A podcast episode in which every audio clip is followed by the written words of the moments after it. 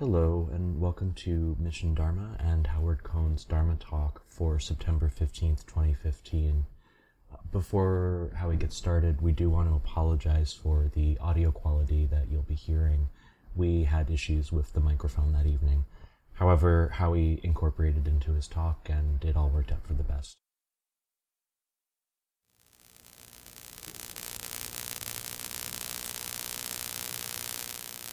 Tonight,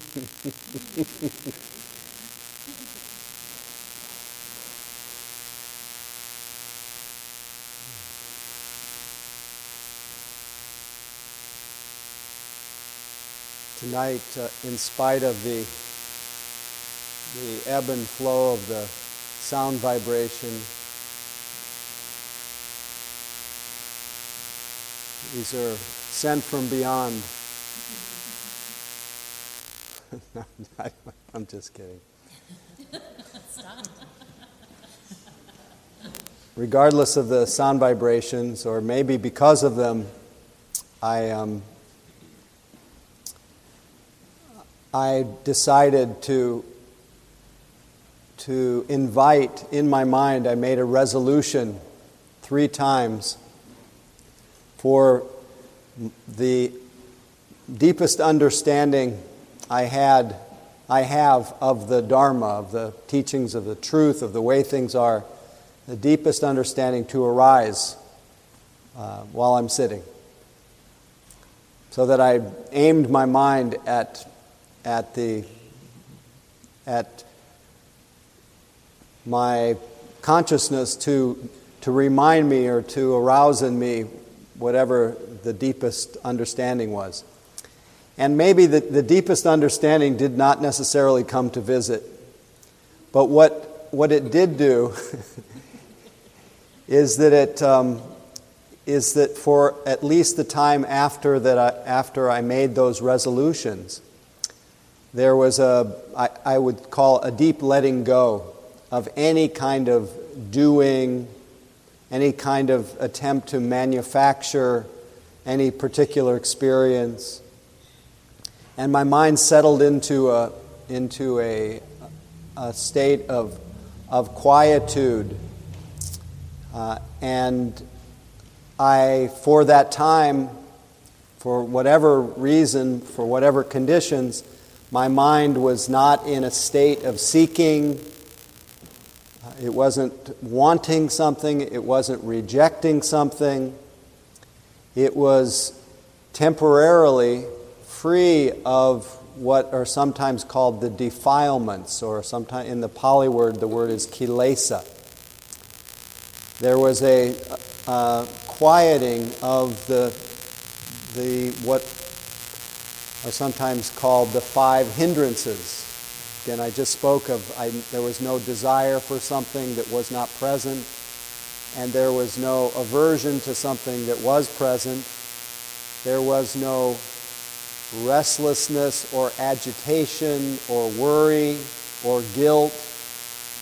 There was no sloth and torpor or dullness, and there was no doubt or confusion or uncertainty in my mind. There was simply the state of, of calm, you could say, peace. And this, um, this quality of mind, this quality of peace, harmony, not seeking anything, not needing to alter anything, is, the, is one of the, the fruits of meditation practice.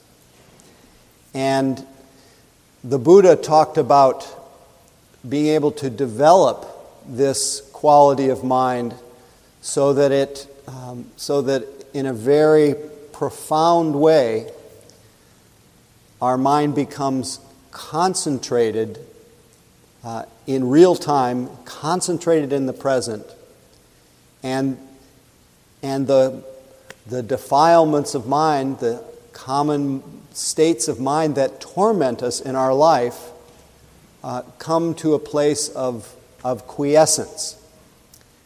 This quiescence it does not necessarily uproot the latent tendencies of mind,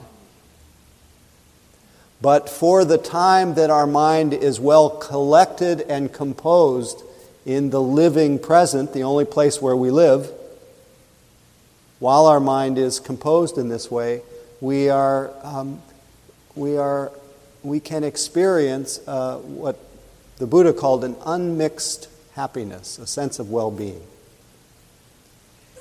And so there are two levels of, of defilements, two levels of suffering that are, are not active when we have a well developed and collected mind. Both the acting out of things that cause us and others suffering, which means we don't jump out at someone, and we don't even in those moments feel even the mental impulse to lurch at something or grab something or, or, feel, uh, or feel guilty about something or, or uh, ruminate about something. Both the acting out and the mental tendencies of mind at that time are in quiescence. And our mind is in a state of, um, of, you could say, concentration on the present. But what makes it different than some other state of concentration when we're in the flow of a work project or in, the, in doing some kind of athletic thing in a very in a very concentrated way. What's different here is the concentration is on an elevated state of mind. It's literally the consciousness is not just directed toward an activity, it's directed toward itself, toward awakening the consciousness itself. And this is called samadhi. So, samadhi is different than concentration. Concentration is concentration. Samadhi is when that concentration is, is actually focused on uh, an elevated state of mind, on pacifying the tendencies of mind that torment us. This kind of happiness that we can all cultivate, this samadhi, is it's so close to us. In fact, our innate nature is this samadhi. As I said, my, all I did for a moment was I stopped. I stopped fighting with the sound. I stopped, I stopped trying to make something happen. I just said, may that my, the highest understanding of the Dharma come. That was, those are just words that help me be more receptive to what's always already here. And my mind just kind of, at that time, settled. But it's settled because there's been a lot of time in my life that I've spent brushing the dust of memory. I've spent a lot of time orienting myself to being conscious of what's happening in the living present. The effect of doing that over and over is, is that path has been smoothed, and so there's a, a little bit more anyway. And so there's, a, an, there's an access that that um, an easier access. And it's simply because uh, I've done a little bit training. I've done a little more training. And it is, it's just common knowledge, at least in, for those who, who are um, interested in these kinds of matters of awakening our consciousness is that an untrained mind is the number one cause of misery. And a trained mind is the number one cause of happiness. It's that simple. I think I even brought it along the Buddha's. Dis- yeah, here.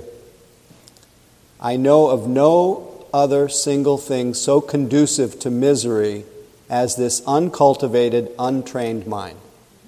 I know of no other single thing so conducive to well being as this cultivated and well trained mind. So we have to consider if you have not taken on the intention, the passion toward training your heart, we have to look at what happens to an untrained mind. I think of the words of Sogyal Rinpoche where he says that, um, that the way that we are wired is that we, we are in a constant state of greed. In fact, our consumer culture needs to keep us greedy to keep going. A constant state of pursuit of, the, of sense pleasures. And he says this has created uh, an, an impregnable environment of addiction in and around us that just keeps n- being nurtured with cons- this consumer machine that needs to keep us in that state of addictive behavior. So, we, one of the ways that addiction, I was thinking of, of so many people who've come to me over the years and talked about uh, their uh, sexual addictions, their alcoholic addictions, their drug addictions, their, their uh, computer addictions, their smartphone addictions. It doesn't even matter what the addiction is, but that addiction, that addiction, whatever that object is of that, that we are using to seek happiness, leaves in its wake each time we do it this tiny little feeling of pleasure, and then it just keeps, keeps adding and compounding the um, keeps adding and compounding the desire for more. And whatever your version of addiction, and I think everyone has one version or another, you'll see that our mind gets into a, a mistaken perception that satisfying my particular desire, whatever that is, will bring relief. And because of the lack of the, the central core of this, the, the, because of the lack of wisdom, because of ignorance, we just keep going around and around and around and around, thinking that whatever that addiction is, uh, whatever that pleasure is, whatever that experience is that we're seeking, will give relief, but it just increases the unhappiness. The very thing that we take to, as medicine for our upset actually increases the dis, dis-ease. So, what we find then is that so much of our mind activity is a state of seeking.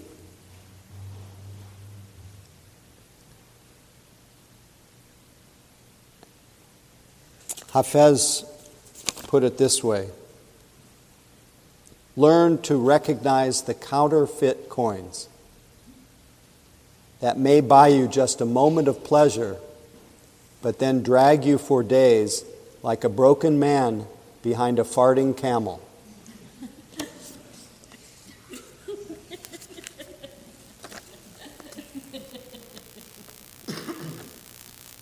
So how can we deal with this with this tendency toward addiction? Toward mental formations that continually create in us a state of agitation, dissatisfaction, unsatisfactoriness, a feeling of tension, a, fe- a, constant feeling of being in a state of suspended happiness, and then getting little dandruffs worth of relief, and then feeding it. What do we do about that? The Buddha recommended that you get to the bottom of it. The bottom of, the bottom of it begins by, by not just, uh, not just um, suppression or renouncing the, the causes of suffering and not doing something.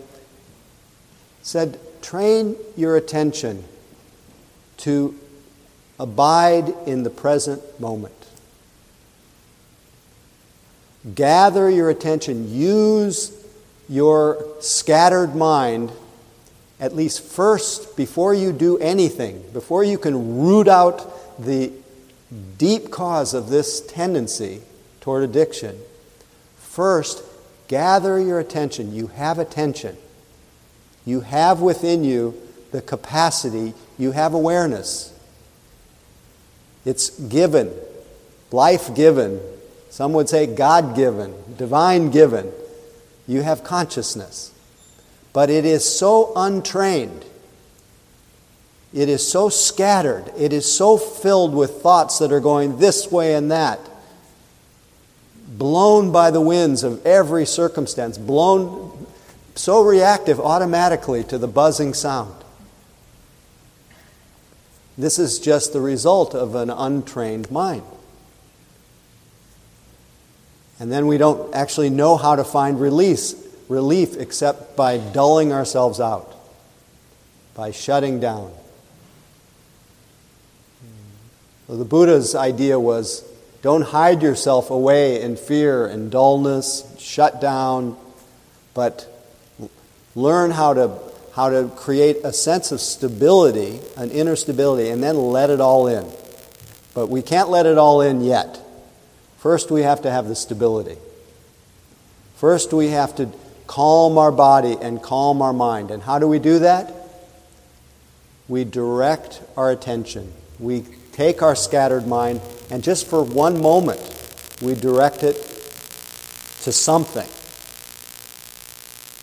Aware that we're doing it. We direct it at something. The most common thing that we direct it to is to, to our breath.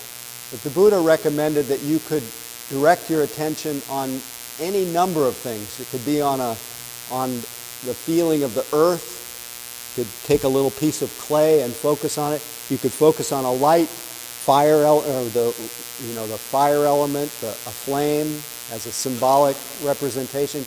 You could focus on, even reflect, focus your attention completely on the fact of dying.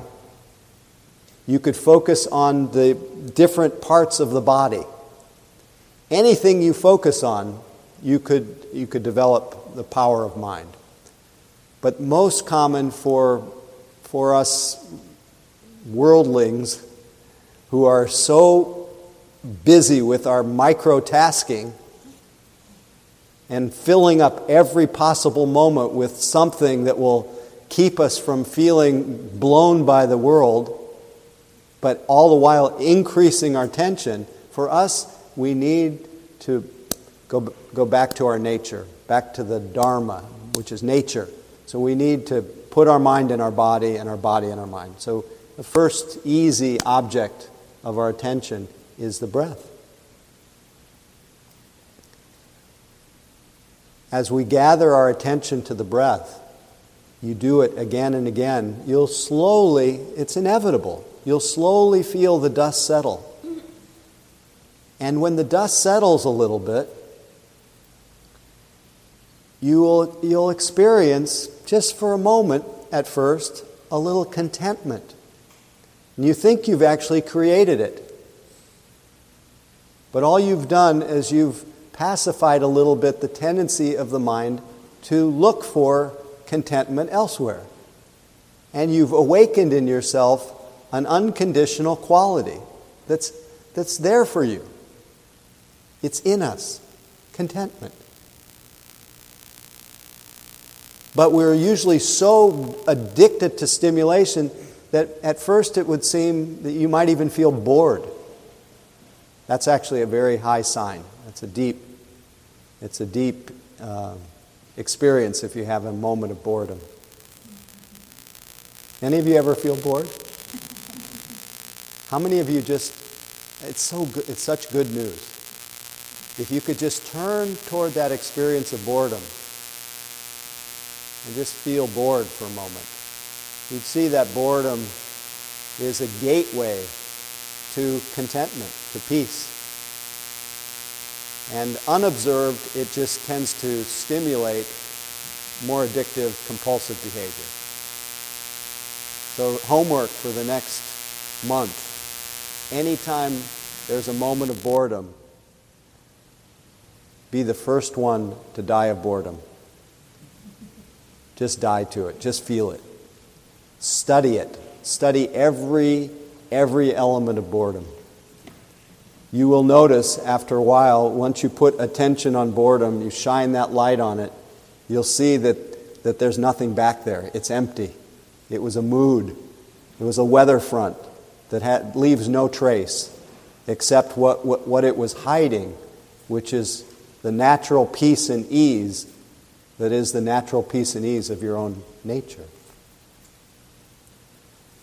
But what we do is we keep gathering, we keep sustaining. We gather and sustain, gather and sustain. We hit that gong again and again, and then we feel the reverberations of it. We hit the gong and feel the reverberations. That's kind of analogous to gathering our attention and just staying with that experience of being present for as long as it lasts. No strain, no tension, just gentle gathering, gentle sustaining. You could do it on your way to work every day. There was somebody in this room, maybe she's here tonight, maybe not, who's now, who she walks to work every day. She's now doing walking meditation on the way to work. And she's reported that she didn't, well, at least I'm, I'm maybe making up what she thought, but but I think she mentioned that she just noticed how much her mind wanted to go elsewhere. The first insight is how untrained your mind is. So it will seem like you're worse, as, as um, Bhante Gunnar, or as um, Francois Fenelon said, as light increases, and what we're applying is the light of attention. As light increases, we see ourselves to be worse than we thought. We're amazed at our former blindness as we see issuing forth from the depths of our heart a whole swarm of shameful thoughts and feelings like filthy reptiles crawling from a hidden cave. We never could have believed that we had harbored such things, and we stand aghast as we watch them gradually appear. But we must neither be amazed nor disheartened. We are not worse than we were. On the contrary, we are better. But while our faults diminish, the light by which we see them waxes brighter, and we are filled with horror. Bear in mind for your comfort that we only perceive our malady when the, pure, when the cure begins. So, this is actually good news too when you see how scattered your mind is. And each moment that you notice that your mind is, has been scattered, that's a moment of present attention. And so we just keep gathering and sustaining. And there will be, from time to time, after you have done this again and again, with your breath while you're sitting, with your steps while you're walking, with your meal while you're eating, with your washing while you're washing, you will experience a coming together of your mind, a gathering of your mind, you will ex- begin to experience a great sense of comfort and pleasure at being in the present moment. You'll experience a kind of exhilaration at being present. This is called rapture. And you will experience a sense of your mind effortlessly remaining still and present, regardless of what's presenting itself. That's what we call samadhi a mind that is collected, composed, a body suffused with a feeling of, of peace, and comfort, exhilaration, and a, a steadiness and an immovability. This is completely within our capacity, every one of us. And the pleasure of that far exceeds those little dandruff experiences that we are so addicted to that just bring us misery. Those counterfeit coins that buy us just a moment of pleasure but then drag us for days on end behind a you know what. You have within you, as Hafez would say, you have the friend. The friend is attention. If you embrace this habit of gathering your attention and sustaining it, your mind will become well developed. You will experience, you will know that we have just, there's so much going on tonight.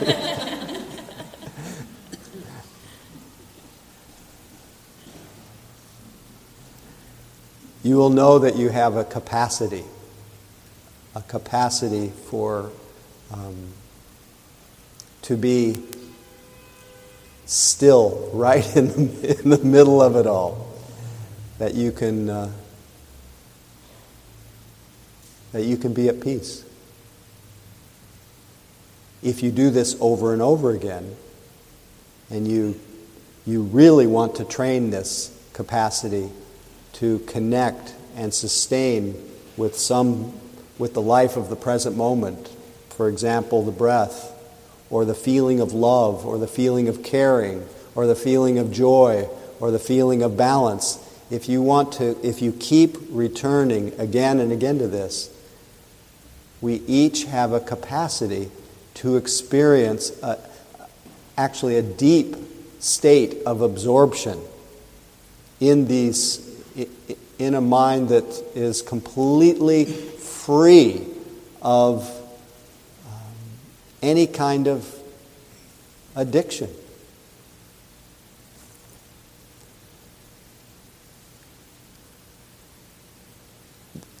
There are these absorptions.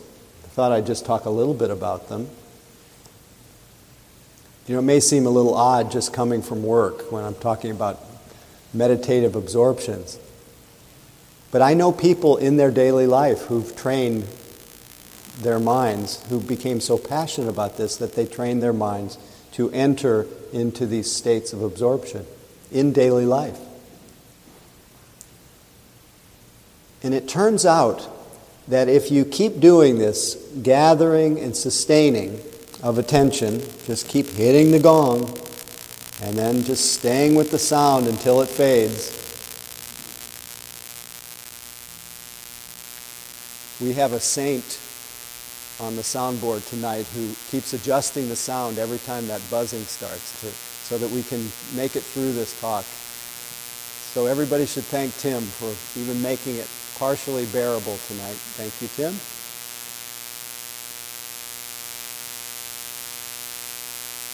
If you develop this, this collectedness of mind, there are, whoa, there are eight kinds of absorptions that the mind can enter into. Why would, your, why would you want your mind to enter these eight kinds of absorptions? Because each one of these absorptions smooths the, smooths the mind, make, it clear, clears the mind, it clarifies our awareness, it brushes the dust of memory, and so that the, the capacity that we have to be crystalline mirror like is laid bare. And finally, that crystalline mirror like mind is able to see deeply into not just, and not just suppress or quiet the torments of our mind, not just to keep us from acting out the torments of mind, but to strike right at the root of what gives rise to the torments of the mind, which is ignorance. To see deeply into the nature of reality and to kind of unravel the tangle of our confusion and misperceptions and to liberate our hearts from, uh, from suffering. So that's the ultimate direction. But the process of developing our mind in this way keeps, continue, helps us uh, smooth the path, clear our mind, so that we can see deeply into our nature. So, just to give you a little bit more hit on these absorptions, the first of the absor- absorptions, it's called the, they're called jhanas. Jhana means absorption, states of concentration. And I partly talk about this just to remind us all that we have a capacity, that we're not just stuck in this kind of flywheel of confusion and neurosis.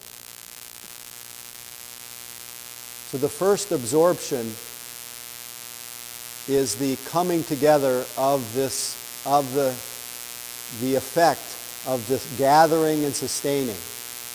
Three qualities, three qualities gather together with the with the aiming of our mind and the sustaining of our mind. The three qualities I just described comfort or happiness, it's called sukha. Next one is called piti or rapture. The, the last one is called ekaggata or one pointedness. When these five come together, these five qualities of gathering, sustaining, comfort, exhilaration or rapture, and one pointedness come together, it, we begin to feel that being be, we feel ourselves held in a, in a state of complete, um, in complete one pointedness, no shadow of any kind of, of hindrance in our mind. But this is a gross level of concentration, believe it or not. Very subtle compared to our normal kind of concentration, but a little bit gross. And what makes it gross, this may, you may not find this interesting, but I do. What makes it gross is that this, the energy of gathering and sustaining is kind of, it, it, there's a lot of, it, it's just not smooth, it's not refined. Uh, this kind of movement of our mind, gathering and sustaining. When you move on to the second jhana, the second absorption state, this quality of gathering and sustaining falls away. And what are the characteristics of the second absorption state, a more refined absorption state, are just the qualities of comfort, of exhilaration, and one pointedness. Very smooth, delightful, comfortable, really joyous, so happy. But still, there's still refinement. So one then lets that extremely pleasurable state dissolve, and then that gives way to the next absorption state, which is called the third jhana. The third jhana is even more refined in that the quality of exhilaration, which is a little bit, can be a slightly jangling, the quality of exhilaration falls away and there's just, just comfort or happiness and one pointedness. Very smooth, just sublime. And this is just our own mind, freed of, freed of a dependency on being exhilarated, even freed of being in rapture. And then finally, that jhana or that state gives way to what's called the fourth jhana. The fourth jhana, the quality of comfort, happiness falls away. And what's left is, the, is uh, a quality of neutrality and one pointedness. And the feeling, the characteristic of equanimity, of complete balance and non reactivity, no longer dependent on comfort. So, one in this last jhana, in this last state of absorption of the, what are called the rupa jhanas, the jhanas that are, that are connected to the body.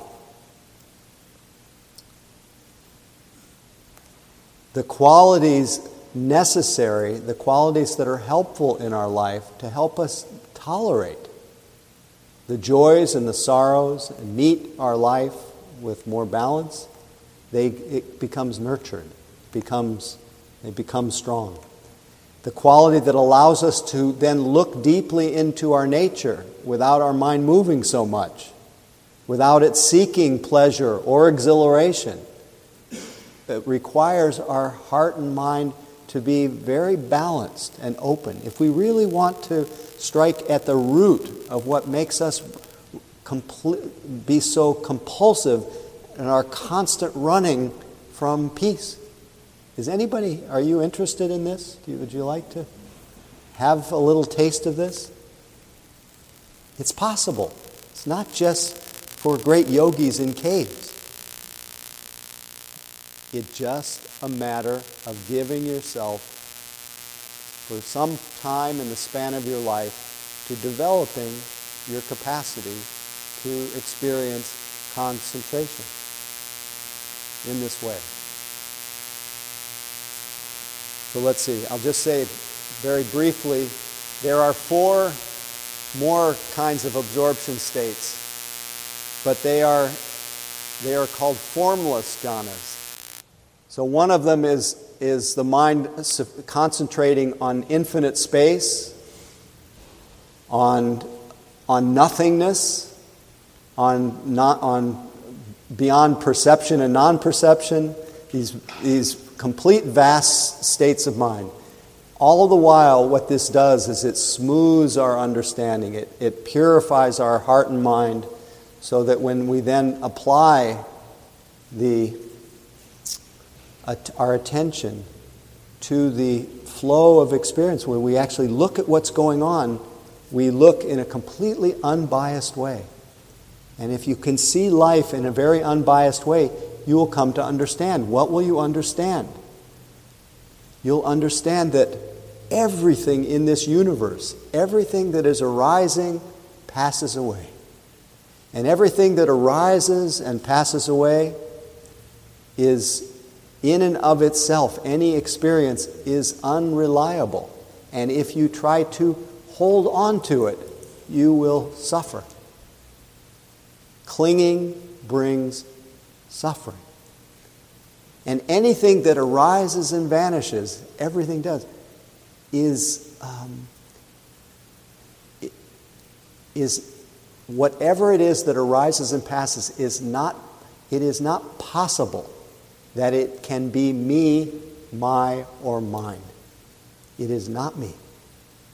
Everything that arises and passes is fundamentally empty of self.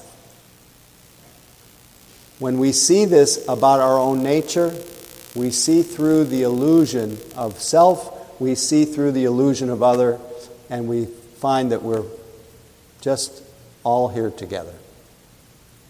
We're not as separate, apart from each other as we imagine. If you see deeply into your nature, you uproot the causes of suffering. You end your anxiety, you end your fear, you end all the causes that keep you on that flywheel of addiction. So, of course, the Buddha's suggestion is aim for that highest happiness, to see through the illusions, to liberate your heart from confusion. And if you do aim for the highest happiness, all the other kinds of pleasures of this world will be available to you and will come to you. But you will not cling you won't be addicted anymore. That's why we practice. That's one reason why we practice. It's not just a little self help, it's not just a little relaxation. Although the way this practice is fulfilled is just a moment at a time, a little bit at a time. But do a little bit of a time a lot, and you'll have a lot of peace. As Ajahn Chah says, if you if you do a little bit at a time, you'll have a little peace. A lot, you'll have a lot of peace. And if you let go completely into the immediacy of life, you'll have complete peace and freedom. Your struggles, fight with the world will come to an end. So maybe you found this interesting, maybe you didn't, but may you all have deep samadhi and, if nothing more, sweet dreams tonight. And thank you for your generosity, thank you for your practice, and hopefully I'll see you next week. And We'll, be, we'll maybe speak on more earthy terms next week. Thank you.